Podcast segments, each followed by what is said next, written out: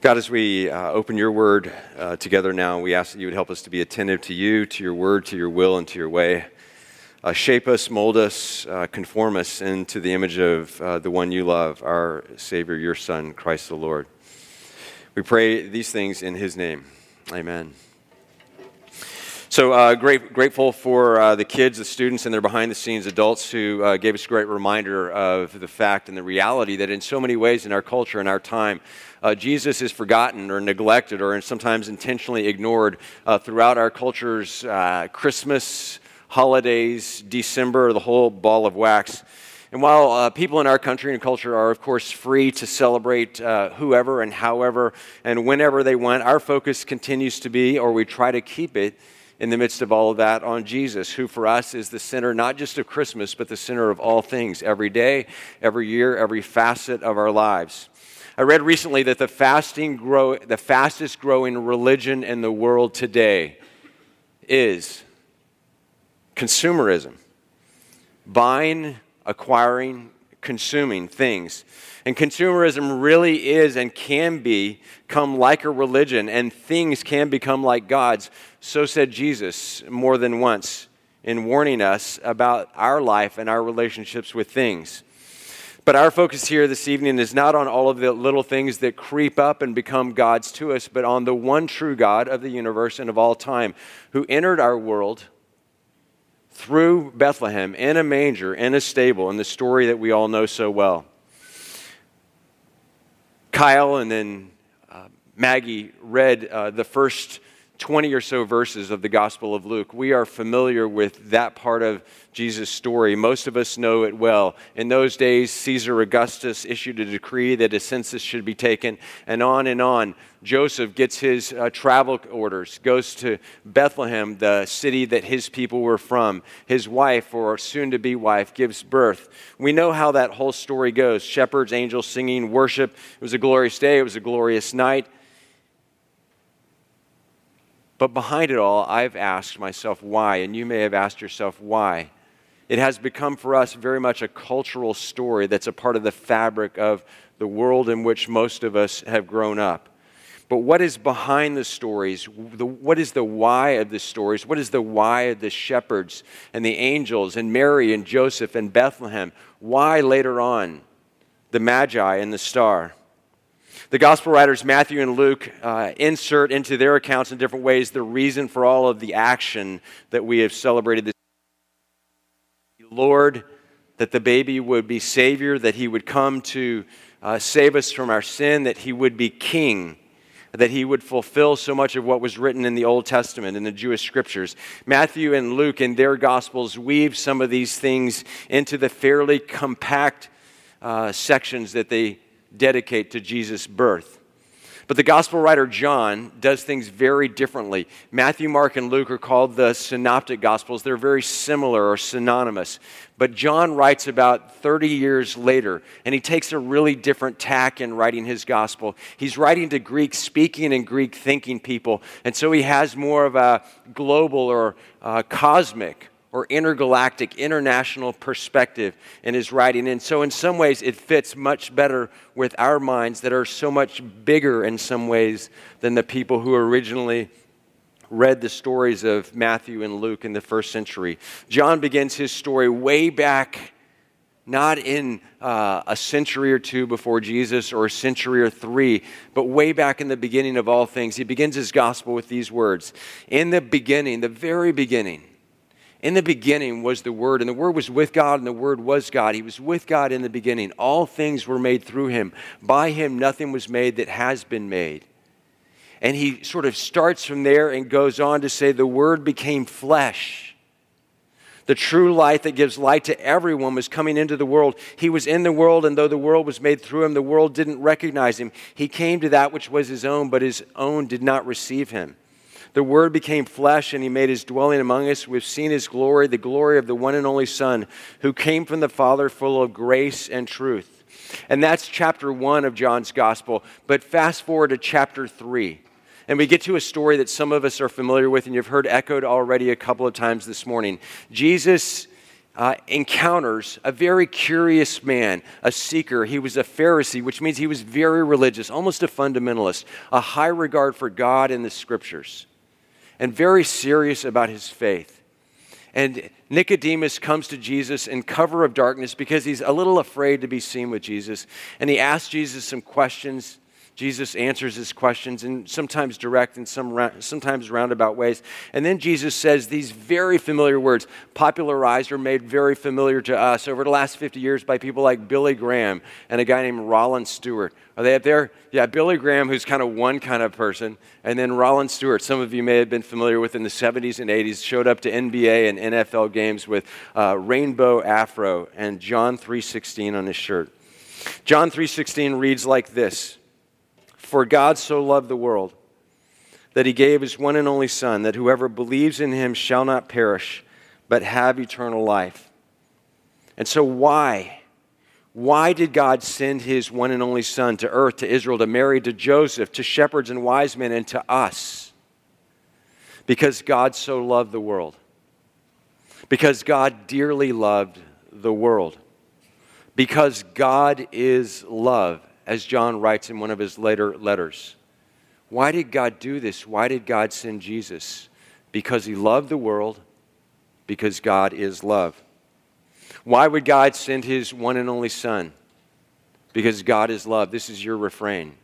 Because God is love. Why would God seek to redeem people from the pit? We'll do that again. Why did God seek to redeem people from the pit? Why would God seek to be reconciled with those who had rebelled against him? Why would God offer to such people life and grace and mercy and tenderness and peace and hope and love? Because. And there are three points I want to make out of just those that verse and the one that comes after it during our time. First,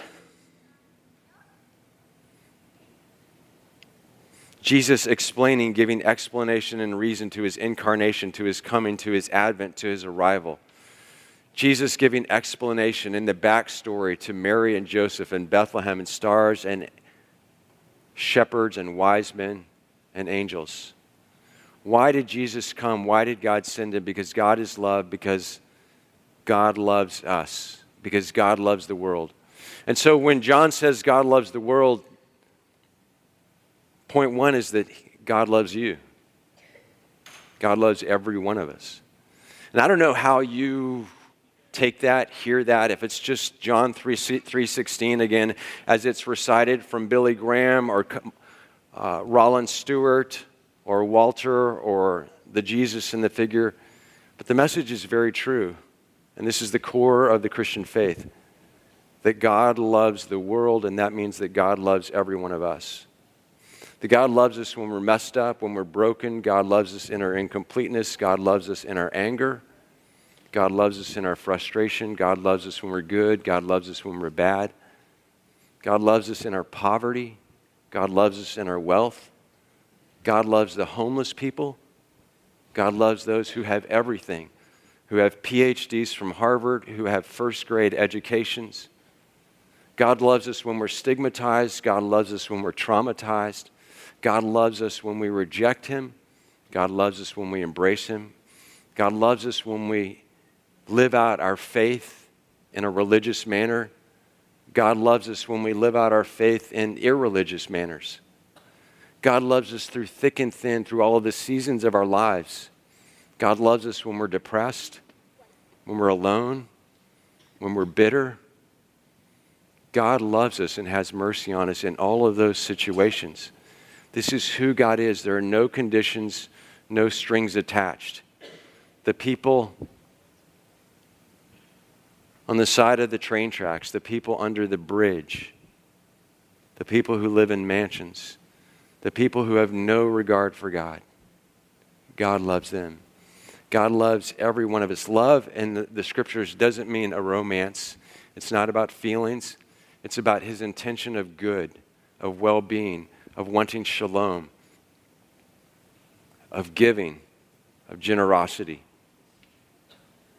I think many of us live in both fear And we live in with reservations, not fully exposing to one another, even the people who are closest to us, what's really going on inside, lest they know who we really are. God knows who you really are and how you are and where you've been and what you've done and what you think about and what your intentions are and what you're, you intend to do and never do.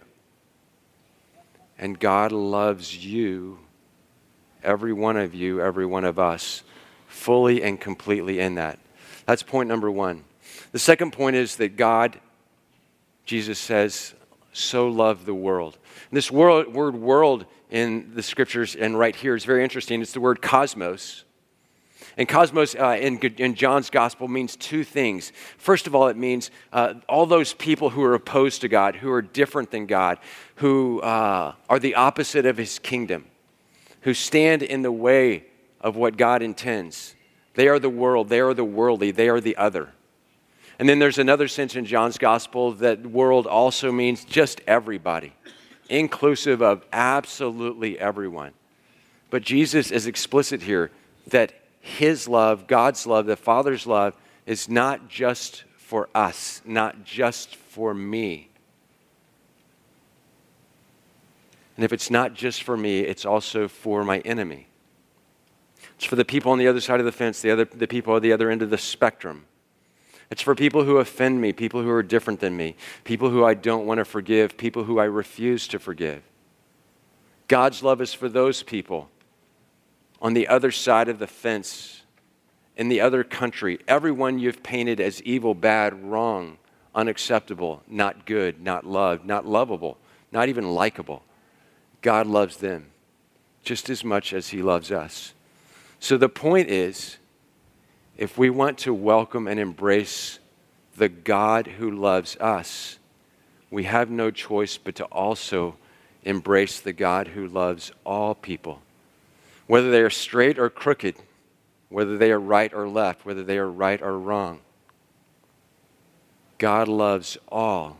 And so, and to welcome and embrace the love of this God means to embrace His love also for all people which has the power to transform us, to change the way we live, to change who we are, to change how we are, not just our worldview, but to transform us from the inside out. Anne Lamott, who's a Bay Area author, once wrote, You know that you have made God in your own image when God hates the same people that you hate. And the inverse is true. We know that we've come to, eh, to be in relationship with the one true God when we love the people whom the one true God loves, which is everyone, which has the power to change us.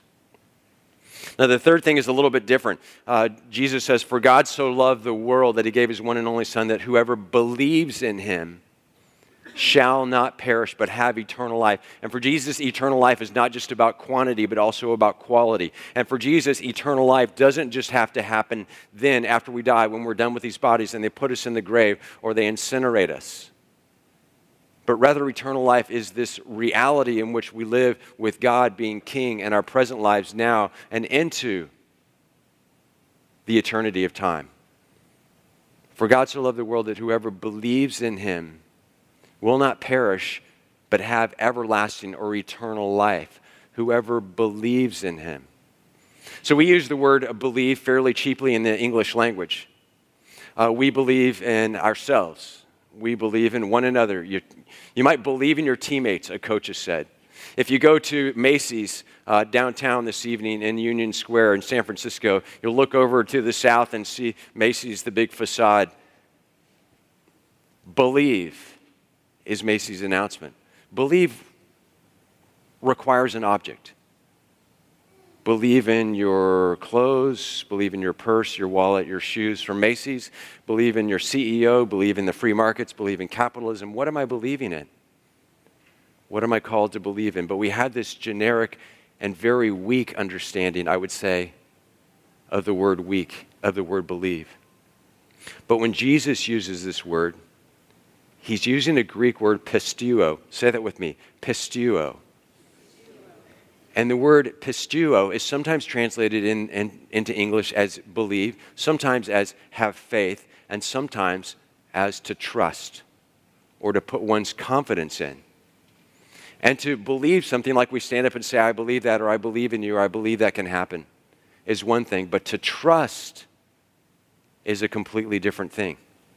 Now, Dallas Willard says, we don't believe something by merely saying we believe it or even when we believe that we believe it. We believe something when we act as if that thing were true. In other words, we trust it. We really do believe it to the degree that we trust it. So, do I believe the chair will hold me when I sit down? Yeah, I believe. I also trust. Do I believe this chair has the power, the strength, the integrity to hold me if I stood on it? I do. Yeah, I do. I believe that and I trust it. It's pretty trustworthy. But trust, as Willard says, is a whole different thing and a whole different realm that we enter.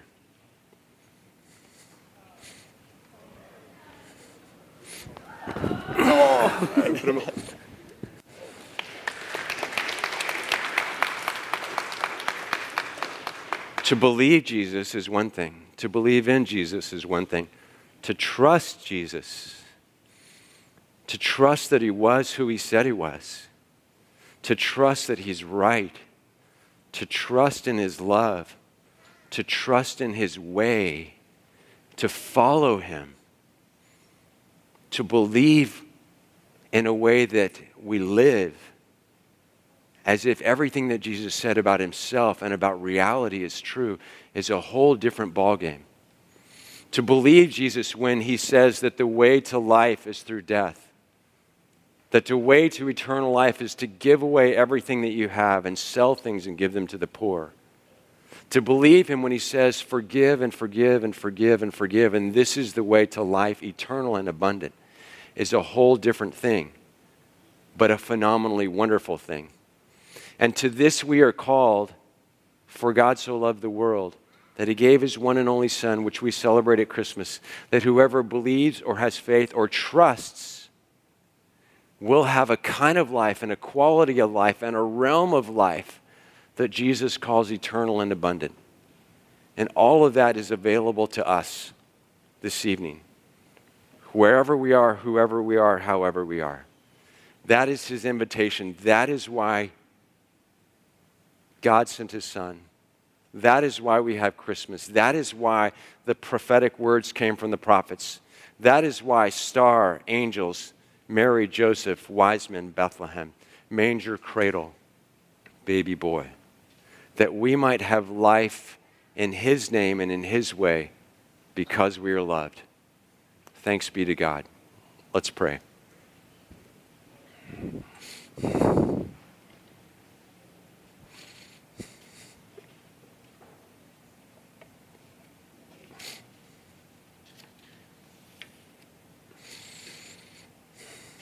Loving Father.